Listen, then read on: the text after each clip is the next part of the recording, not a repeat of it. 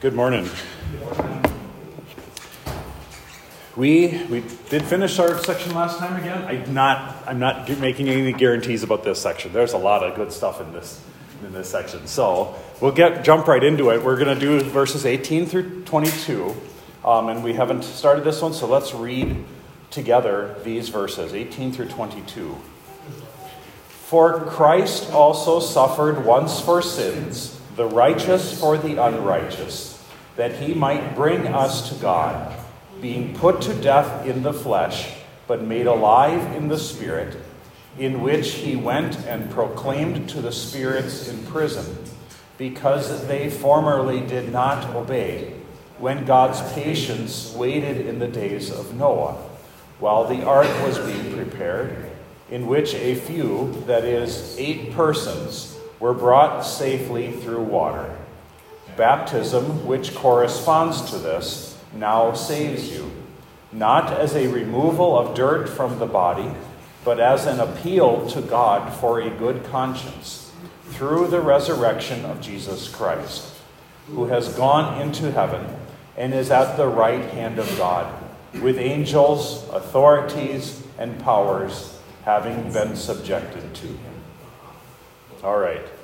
So we start off, um, for Christ also suffered once for sins. Um, he, we've seen this, a phrase very similar to this, in chapter two. We had um, uh, two twenty-one, Christ suffered for you. But it, there he goes into um, talking about how Christ's suffering is an example to us who suffer. Not that that's the only thing that Christ's suffering does for sure, but Um, that was kind of the context there. Um, and there he says he suffered for you. Here he says he suffered once for sins. When and where did Jesus suffer for sins? This might seem like a... On the cross. On the cross, right? This is, this is not a not a trick question. Um, uh, but I think maybe it, it's good for us to, to point out when he, when he says he suffered um, once for sins, that this is not a continual thing. It doesn't... When does it end? Maybe first, let's let's ask, when does it start? When does Jesus' suffering start? In Gethsemane? So, yeah, I heard like maybe we, harder to pin down exactly when. Normally when we talk about Jesus' passion, you know, we read the passion history on Good Friday, and um, we usually start, yeah, either like in the upper room, Um, when Jesus leaves the upper room to go to Gethsemane, and that's the beginning of the, the technical part of Jesus. But would we say that Jesus' suffering for us extends earlier in his life? I think that would be safe to say that Jesus' suffering, his the suffering rejection, that starts much earlier than that. But then the high point of this, the, the particular, when we talk about he suffered under Pontius Pilate in the Creed, we're talking about his, that particular Uh, time of his passion. But when does it end? Hmm? Yeah. I, I think Jesus gives us a big clue. On the cross when he says, it is finished.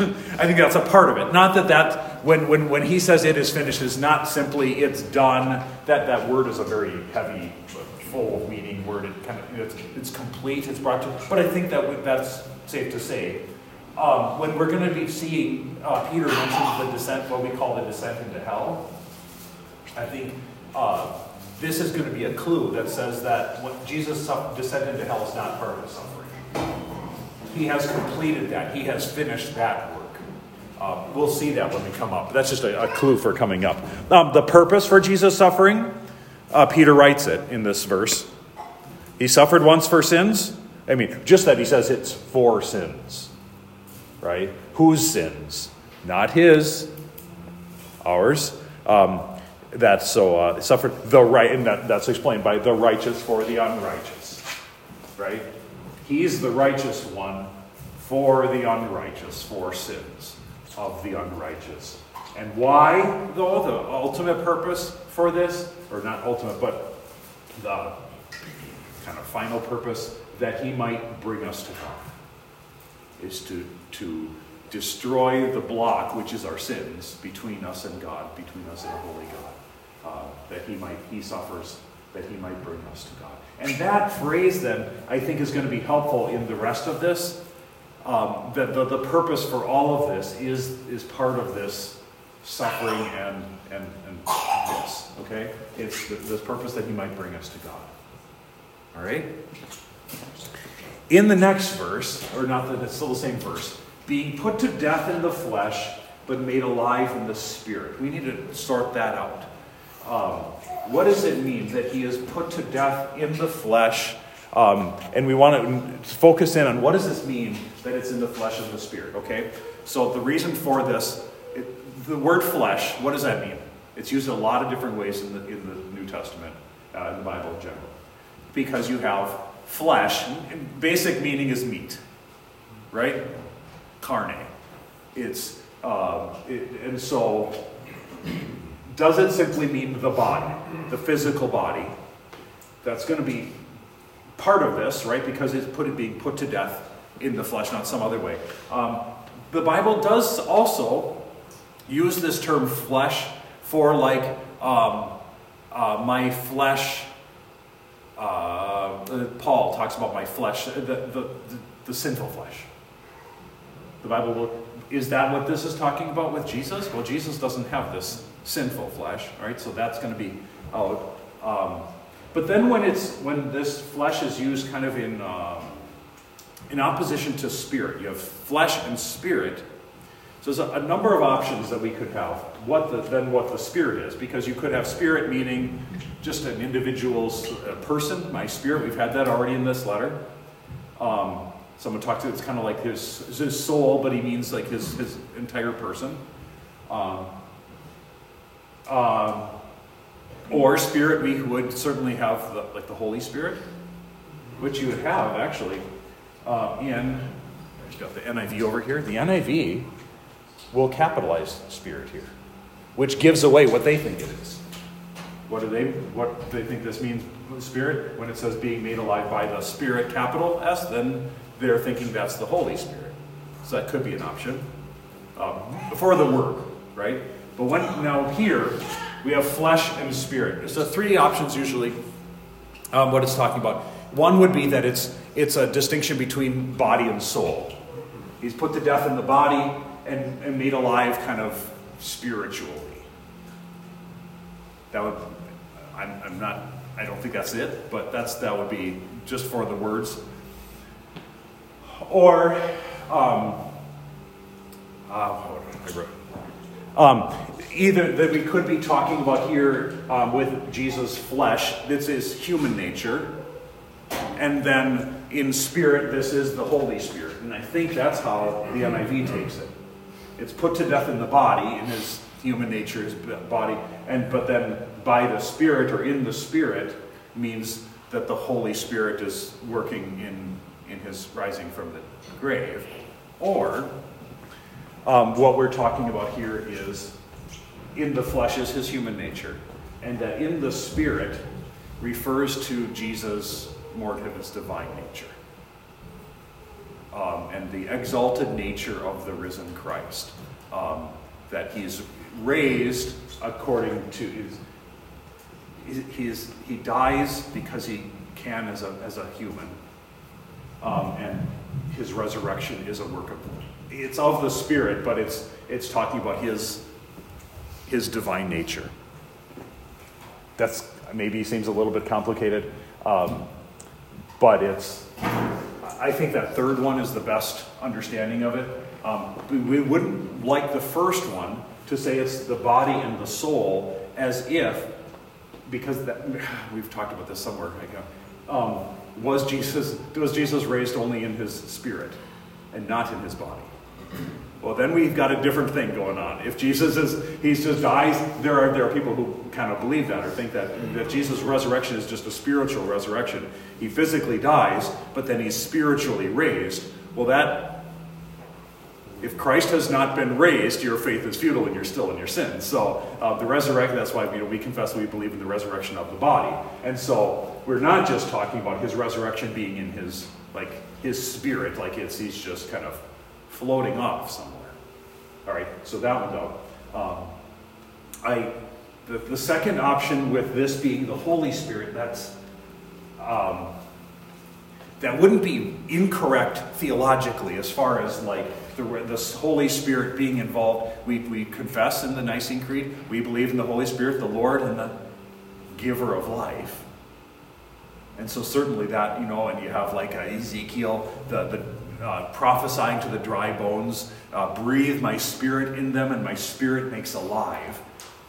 But I, but I think in here, just in in context, it's talking about who who is put to death and who is made alive. And this is very important. Both of these, both Jesus being put to death and his being made alive. Who who is that about? Like who's the What do we say? Who does the, who is this um, phrase modifying? Um, I think it's going back to Christ.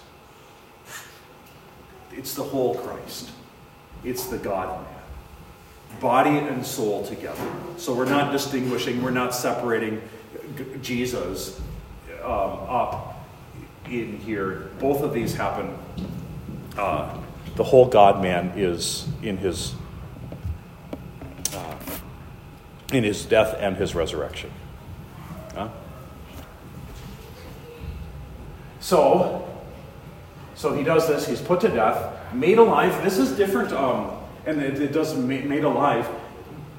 Different word than, than the typical word for resurrection, um, which is going to be helpful uh, because it's going to now we get into this phrase, in which he went. So in which, in the Spirit. Which is going to help. That's why getting that straight is helpful, because it's going to matter how we go in the next verse. Because what are we talking about? In which, in in this Spirit, in this, um, in in Christ, uh, the glorified state of the risen Christ. It's in this,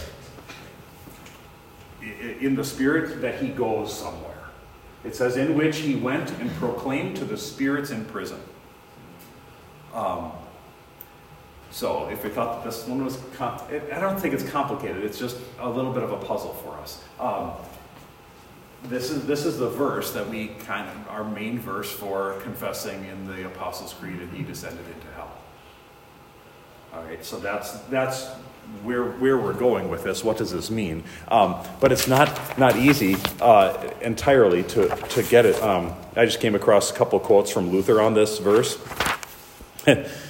Luther, uh, in, in his work writing on First Peter, he says, this is a as curious a text and as obscure a passage as you will find anywhere in the New Testament, to point to the point that I'm still not sure what Saint Peter meant. Um, and then he also said, this horrible punishment, oh no, this is, yeah, this is on Genesis, but he says, this horrible punishment seems to have induced the Apostle Peter, like someone in a frenzy, to utter words we cannot understand even today. He's like trying to figure out why Peter wrote this. Like, why'd you have to, like, we would have been okay not knowing this or something. Um, someone in a frenzy to utter words we cannot understand even today. This is what he says. Christ was made alive in the Spirit in which he went and preached to the spirits in prison. It is surely as an amazing verdict and almost a frenzied utter, utterance that this awful spectacle appears to have wrung from the apostle.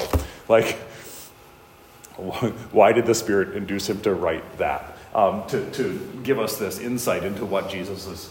All right, so what are we talking about? In which, so in the Spirit, uh, he went and proclaimed to the spirits in prison. Having been made alive in the Spirit, uh, he went uh, to the prison. And, and so the context in the scriptures, well, there's enough enough passages that refer to um, the, the the place of the damned, hell, as a prison, right? Um, but then he's going to he's going to explain who these prison spirits are, because then he's going to go on. That's what so our question asks: who are the spirits in prison?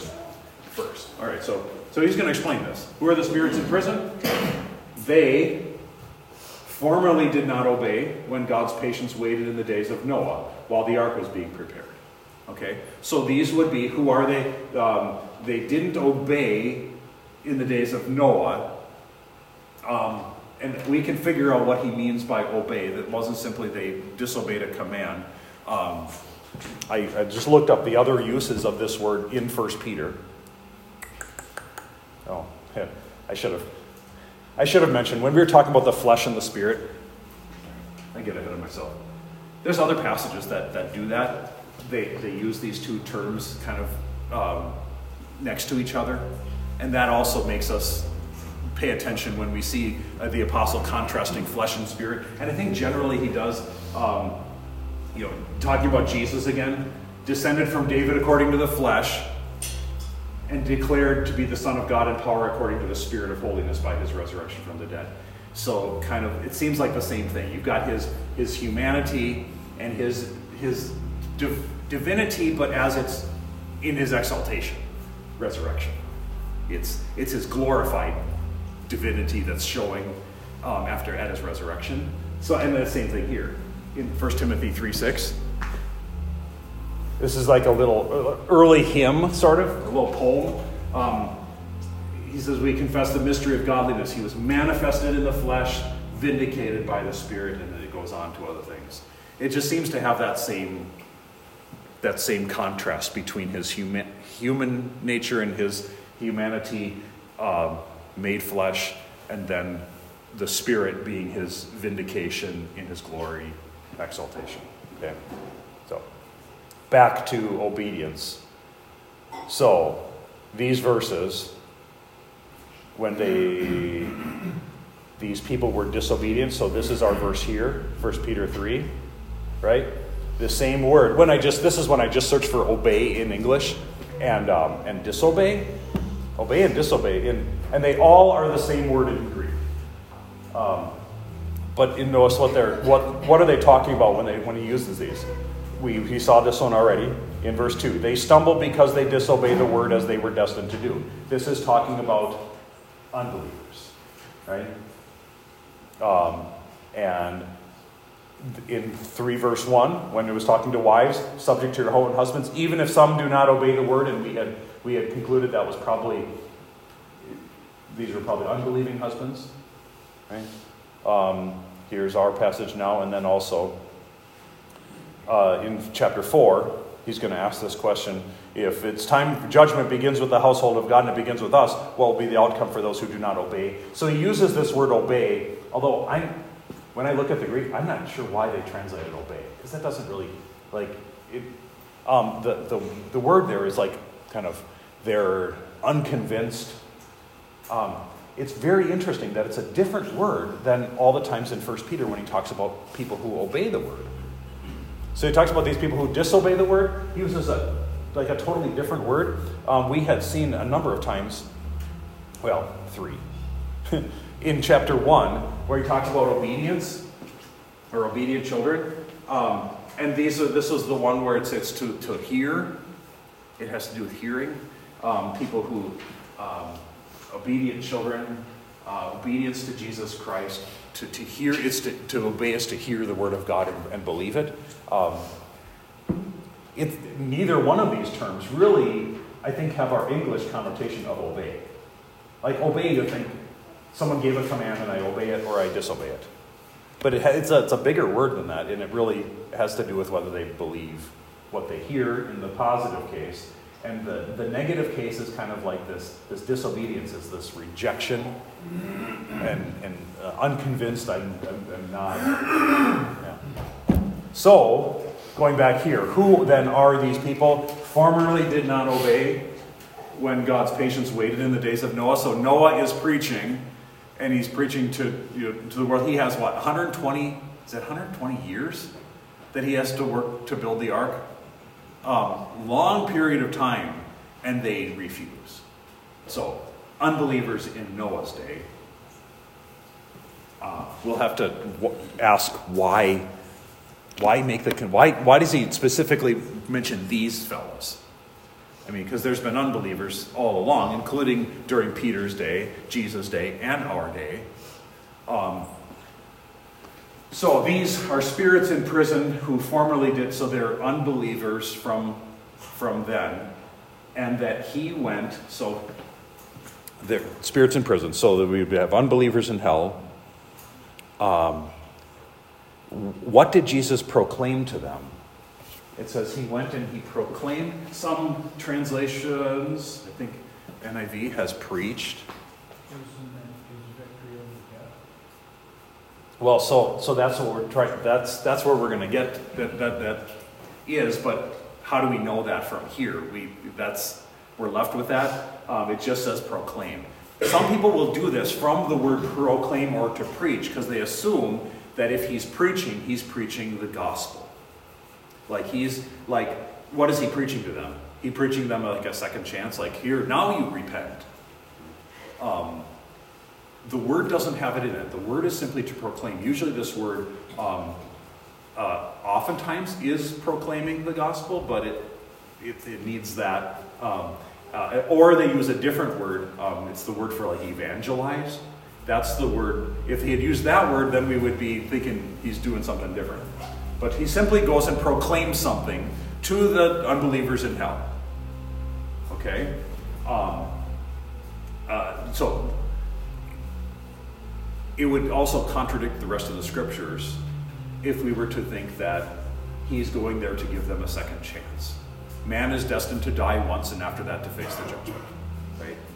Um, so that would just go against the rest of this. So that we're going to rule that out. Also, the word doesn't require us to think that he's, if he's preaching, doesn't mean that he's preaching salvation here anymore. Is it done more in the context of how, I guess in the, in the physical realm, back then when Rome was going to conquer a city, they would, they would march through and say, we're the victors. Yeah. Is that similar to what Christ is doing here and, and down in the spirits of heaven? He's going down and he's like, I'm the victor.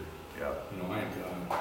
Um, that, that, that, that does seem to be sort of the, you know, and whether that's, um, that that's a, a, a historical type of thing that, that victors would do. And so so and part of um, what would help us in figuring that out, in, in making it clear from this verse, is to ask, when does he do this? So it doesn't use a, a time word here, but it does say in which, and if in which he went, that in the Spirit. And if that Spirit is the Spirit, it does talk about him being made alive. And where do we put this in the creed? So, Apostles' Creed, we're in. Um, so your daily creed, uh, Jesus uh, suffered under Pontius Pilate, was crucified, died, and was buried. He descended into hell. The third day, he rose from the dead. So actually, in that sense, it, in the creed, it puts it before we confess the resurrection. Um, and here, he says, it's it, it's in, in which, in the spirit of him being made alive, his exalted nature, is the spirit in which he goes down and preaches. Um, the most common explanation that I that I hear from this, or read on this, is that um, this is something that Jesus does after he is made alive, but before he appears as resurrected. And that's why I pointed out that that's not the word for resurrection here.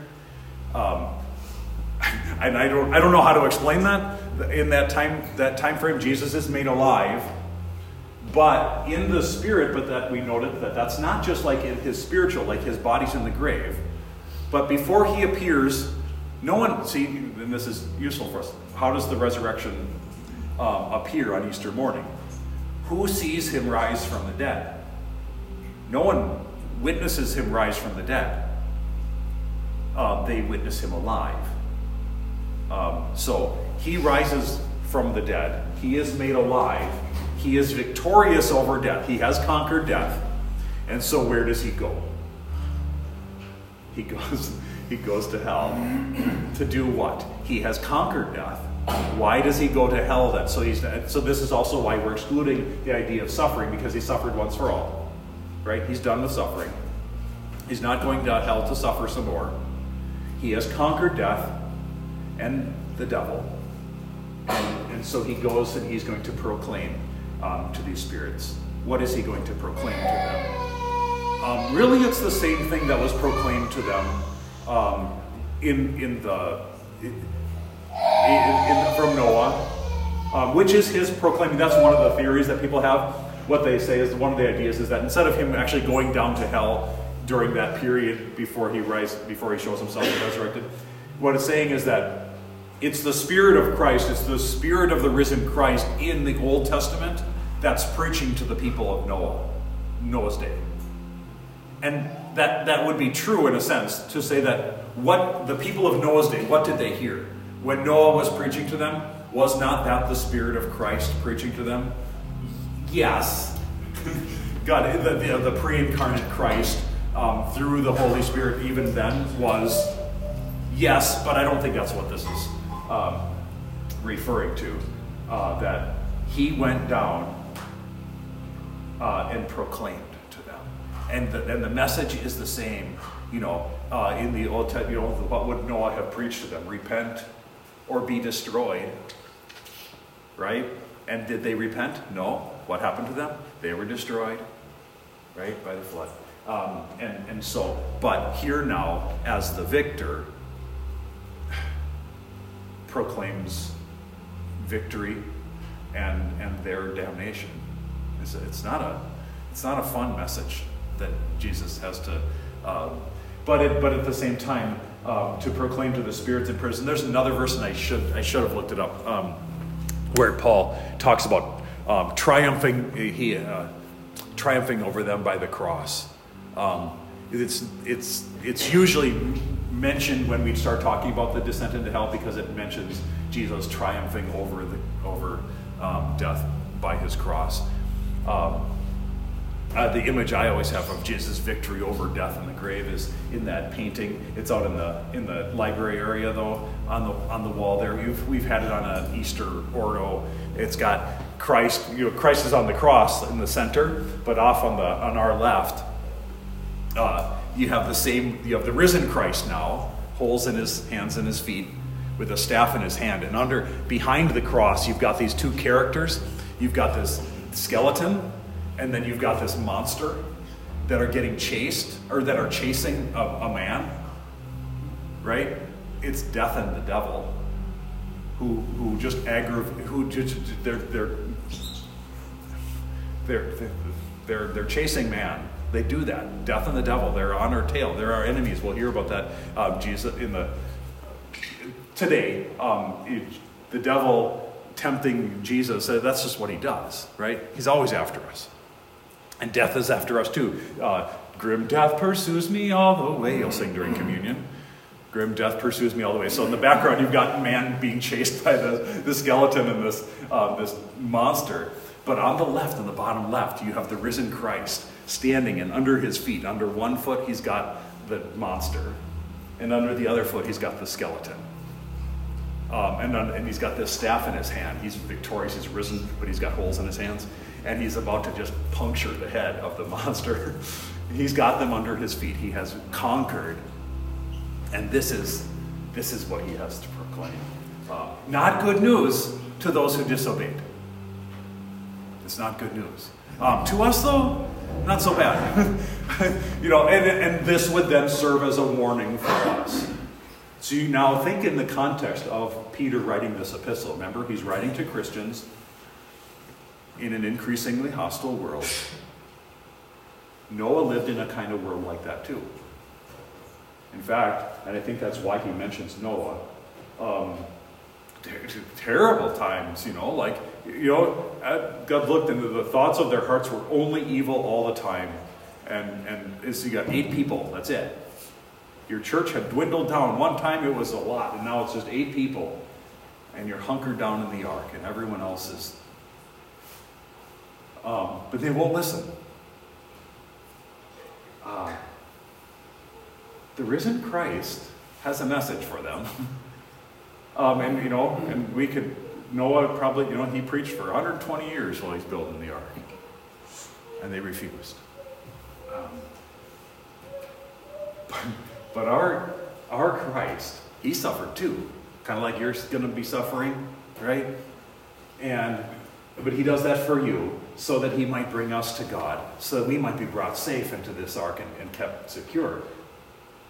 They get a message. They're going to have a message of their own.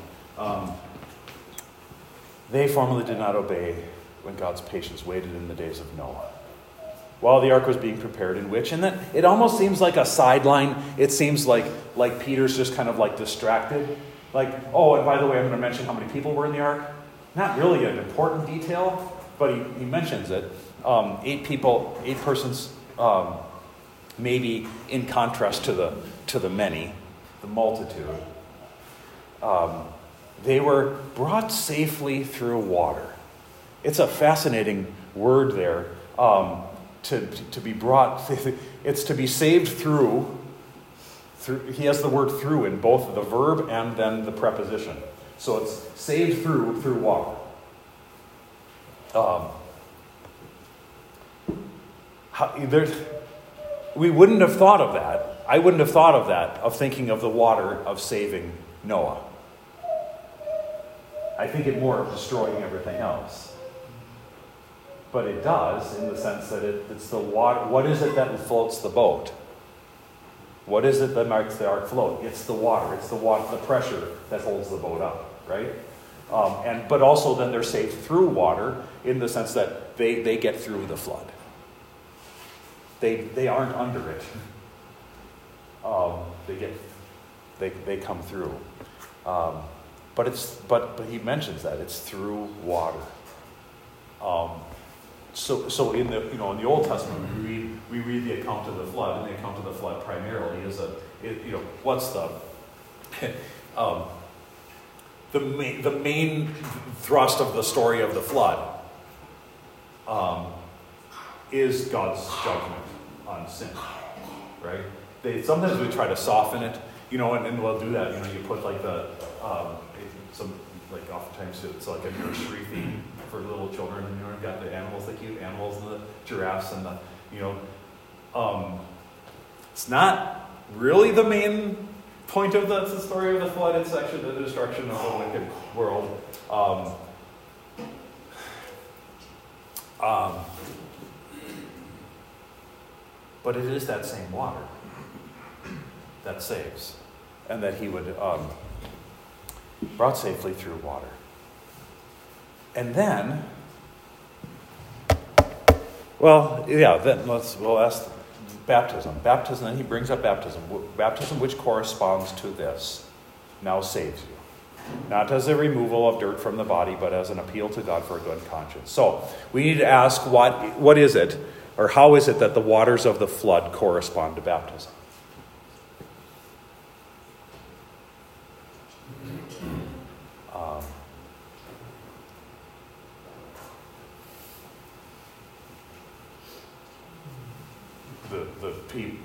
In the ark, Noah and his family were saved through water, right?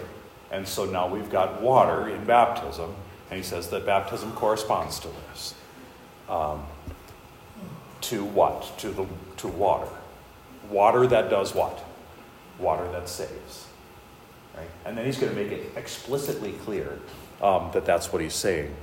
Uh, so waters of baptism correspond because we're brought safely through water. Um, I've got the in the next question is this evaluate. Um, some people will say this partly because of, or I don't know if it's because of this verse, um, or some translations. Like you see the N I V, and if you have the N I V in front of you, you'd see this. They translate it differently. Um, verse twenty-one, and this water symbolizes baptism that now saves you also. It still has the the grammar of the verse, but um, they throw in the word symbolizes, and and that's why I think, in part, some who do not see the, the efficacy of baptism, of baptism doing anything, will see, ah, see, symbolizes. It says symbolizes. Baptism symbolizes, right? They they get the, the mixed around. But so they say, baptism is a, see, see there? Baptism is a symbol that reminds you of how your sins are washed away. See, like the flood washed away ickiness from the world. So your baptism symbolizes how your sins were washed away. Is is that what Peter's saying here? So, in this, if even if you use this translation, the water symbolizes baptism. Does this say that baptism symbolizes washing of, away of sins? That baptism is a symbol of this? It's not what it says. It's flipped around. It's the water. What water? The flood water symbolizes baptism. So what's the real thing and what's the symbol in that scenario? The, the, the symbol's the floodwater. Of course, the floodwater was real, so it's not just a symbol, but If it's, it's the flood water that is a picture of something greater and realer. um, the real thing is the baptism, and the water of the ba- of the flood is a, a the the word it uses in, in Greek is a type. It's a an imprint of something that is to come. Right? And so it's showing that God God works this way. He saves through water. He can use things, um, and he acts consistently, God does. But the main part of the sentence still is, this water symbolizes baptism, and what's the and that and that now saves you. What's the what now saves you? Baptism now saves you.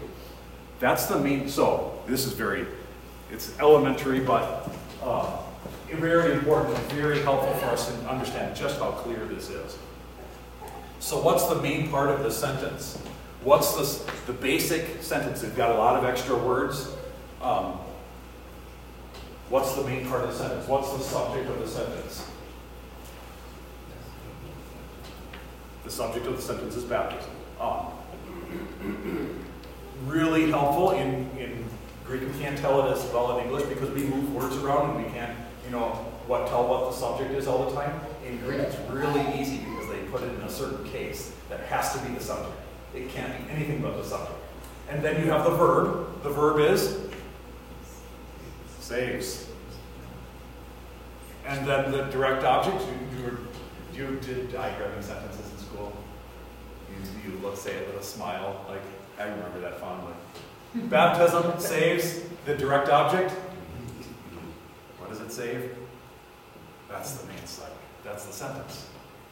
Then everything else is kind of, you know, baptism, which corresponds to this, now is an adverb, you know, to tell you when and all these other things, but that's the sentence. What saves you? Baptism. Of course, what's behind baptism is the Word of God. It's without the Word of God, it's not a baptism, but with the Word of God, it is a baptism. Uh, it is a life-giving water, right? Rich in grace. Um, this is the same thing. Um, There's somebody that passes a Christmas Day, the the, the epistle text we, I, I preached on, the main sentence that is God saved you. That's the main sentence. And brush it all away. Um, when the goodness and kindness of love are God, when the kindness and goodness of God our Savior appeared, He saved us.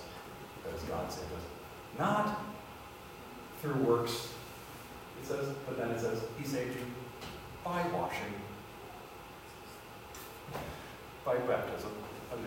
Um, so, baptism saves you. So those who would who would skip over this passage, um, when I was confirmed, for confirmation I got an N I V study Bible. Um, and that one not wasn't the like the Lutheran or the, the Concordia Self-Study Bible, which was a revision of that N I V study Bible. And the note on this verse, you know, where the text says baptism now saves you.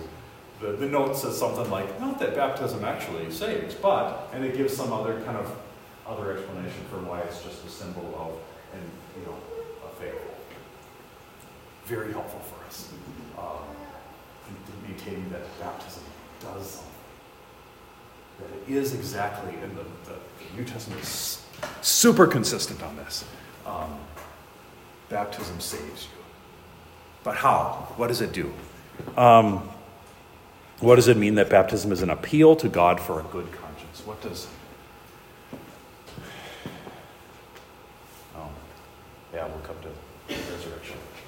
What is an appeal to God? So it's not a removal of dirt from the body. Okay, so not what normal water does, right? Just water is useful for washing dirt from the body, but that's not what it's doing. So he's explaining what this means that baptism saves. It's not removing dirt from the body, but what is it? An appeal to God for a good conscience. Um, this word, this word appeal, um, the N I V uses the word pledge. It's it seems to be, it's the only time this, I think, that this word is used in the New Testament, which makes it a little bit tricky for us. You know, so often we can look at other passages and see how, exactly how it's used everywhere else, I think. But it's like, it seems to be like a legal technical term. So kind of like, it's like the, the, uh, like stipulations of an agreement, um, terms of a contract. Um, it's the seal. It's the the thing that ratifies something official. That seems to be the sense of what this is. Before God, so it, it's an appeal to God for a good conscience. A good conscience is what? It would be opposed to a bad conscience.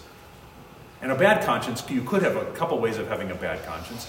You could have a conscience that doesn't, that that doesn't, um, that's been shut down and, and calloused. You could, that would be a bad conscience. Um, that you know, no longer alerts you when, when something's wrong, right? It'd be like someone with no feeling in your hands and you put your hand on a stove. That'd be not good, right? Um, it's good to have the indicator that something's wrong, right? Or when, when the you know the lights on your dash no longer come on anymore because the bulbs are burnt out. You might like that, but that's not so good to not know when there's a problem. Or if you know, like you you, you put you ever put put tape over the light so that you don't have to see it or something like that. Um, um, or a bad conscience could be uh, an overactive conscience, right? It's a misinformed conscience that tells you something's wrong that isn't wrong. That could be a bad conscience too. But what do you suppose he's to deliver a good conscience versus a bad conscience? A bad conscience also could be, it's not technically a bad conscience because it's the conscience doing what the conscience is supposed to do. What is the conscience supposed to do? To alert you when something's wrong. But what? How does that make you feel? Bad, right? And so a bad conscience before God is one that is not a clear conscience before God. It is a burdened conscience, right? A, um, a, a guilty conscience. And that's the opposite of what he gives. So baptism, what does it do? It seals your good conscience before God. You could say it delivers to you a good conscience. It makes your conscience clean. How? Not by not by putting sticking tape over the dash, over the light. How does it do it? It does it by the blood of Jesus. That's the only proper way to deal with a bad conscience, a guilty conscience, is the forgiveness of sins in Christ. It's the blood of Jesus to be applied to it.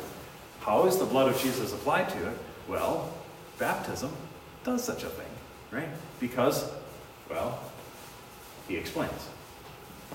As a baptism uh, appeal to God for a good conscience through the resurrection of Jesus Christ.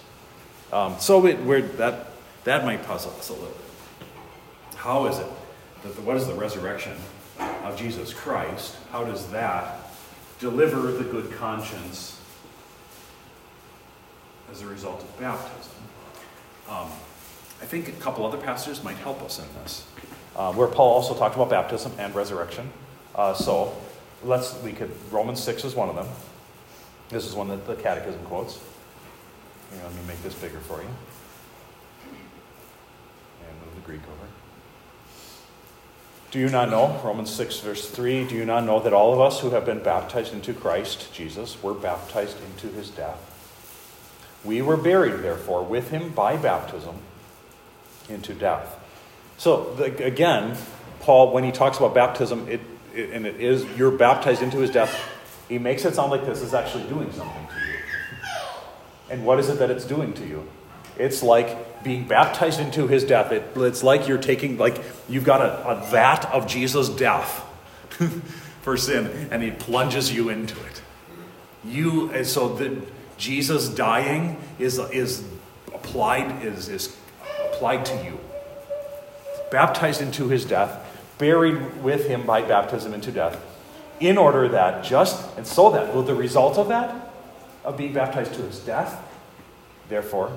Uh, in order that just as Christ was raised from the dead by the glory of the Father, we too might walk in newness of life. For if we have been united with him in a death like his, we shall certainly be united with him in a resurrection. And it's kind of making that the bigger, the stronger case is in the being united with him in his resurrection. If we've been united with him in his death, then absolutely, absolutely we'll be raised, we'll be united with him in his resurrection. Um, that baptism connects us to Jesus in his death and his resurrection. Um, Paul, in writing to the Colossians, I think is maybe even clearer. Maybe this is even stronger. Um, he's talking about circumcision Um, and he talks about the circumcision. He, he says, you've received the circumcision made without hands. And he's, um, well, that's what it is. In him also you were circumcised. You were circumcised with a circumcision made without hands. How? How were you? How? Because, you know, circumcision was done when a baby was eight days old. And he says, you were circumcised, but not with a, not that circumcision. Maybe you were, maybe you weren't. But what I'm talking about is a circumcision made without hands, by putting off the flat body of the flesh, by the circumcision of your of Christ. But how? How how did that happen to you? By putting off the body of the flesh, by the circumcision of Christ. Having been buried with him in baptism, in which you were also raised with him through faith. In baptism, you were raised with him. Okay? So, baptism saves you as an appeal to God for a good conscience. Your baptism stands as this seal, this certification that your conscience is clear. How? Um, through the resurrection of Jesus Christ. Because you stand, when you stand before God, as though you, you've died to sin and now raised to life through his resurrection. And so then also then his resurrection is this, this certainty-giving thing for the conscience. As surely as Christ is raised from the dead, I who have been baptized into his death and resurrection stand before God alive in Christ. Then you you know you stand stand before God and, and have have nothing on me, um, a, a clean conscience.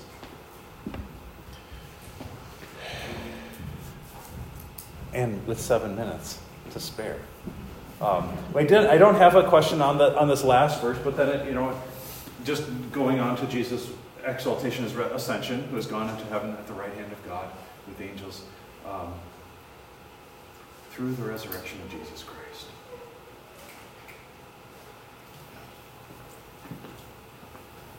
I just, it, it's so delightful for me to to see just how, again, how clearly. Uh, the, the, the, both we have this teaching, you know, you've got the teaching of the descent into hell, which it, it's it, it's kind of like Luther. It's a little bit puzzling from the verse itself. Like, what is he talking about? And we piece it together, and we I think we have a comforting thing that comes out of it. We say, I don't know, I don't know why Peter felt like he needed to mention it, other than perhaps to give consolation, like he's doing this whole letter, to give consolation to Christians. We're living in a world that seems like it's getting harder and worse. Uh, feeling alone. Um, and and here he, he pumps them full of, of confidence and security, um, drawn from Jesus himself and his suffering, his death for you, his resurrection, and then your attachment to all of that, your identity in him. Um, You know what? You know, we would never want to be so callous um, towards the unbelieving world that it wouldn't hurt us a little bit. You know, um, I, I think about that a lot. The just, just, just you know, like so in Noah's day, and you know, Noah's preaching to them, warning them for for. Decades and decades, right? Um, gotta be frustrating. But there's at the same time, there's this sort of, I'm not sure what it is. It, it, it, it's not a coldness towards that, but a, a certain sense of, well, but that's right. It's it, it's right that they would be damned. Um, and not in, in a vindictive way from us, you know, like, well, they're going to get it. um, uh, but it's... It's acceptance. What's that? It's an acceptance. Yeah. And it's kind of like a... It's like, it's going to be okay. Yeah. And it'll be right. You know, I, I've said this before. Like, it, no one is going to get to heaven and think that God made a mistake and he missed someone. We won't, we won't have that sense. I think that it's, I, I don't, I don't think that we'll necessarily be unaware that not everyone is there. But we won't mourn it, because there will be no mourning. Oh, how do you get there? You know, here we'll mourn, I think, still. We'll mourn the loss. We'll mourn disobedience and unbelief. We'll mourn apostasy. Um, but at the same time, like the scriptures does sort of teach us to have a, a, a little bit of long-term view and say, it will be okay. There's no one going to be in hell that's going to, like, well, they got a bad deal. You know, it's like all the people in jail who are like, well, the, the cops did it to me. You know, like we could blame someone else. Um, or that they, they were not entirely, perfectly deserving of that. Um, and so it's a, I mean, a kind of a resignation, kind of, in a, but it, but I think in the end it will be a joyful acceptance.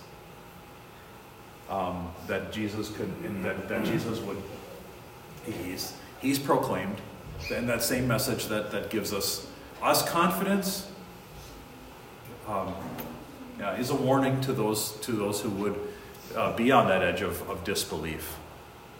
Um, but the, the main thing, I guess, I think the whole letter gives uh, is to give consolation and encouragement um, to those living in this crazy world.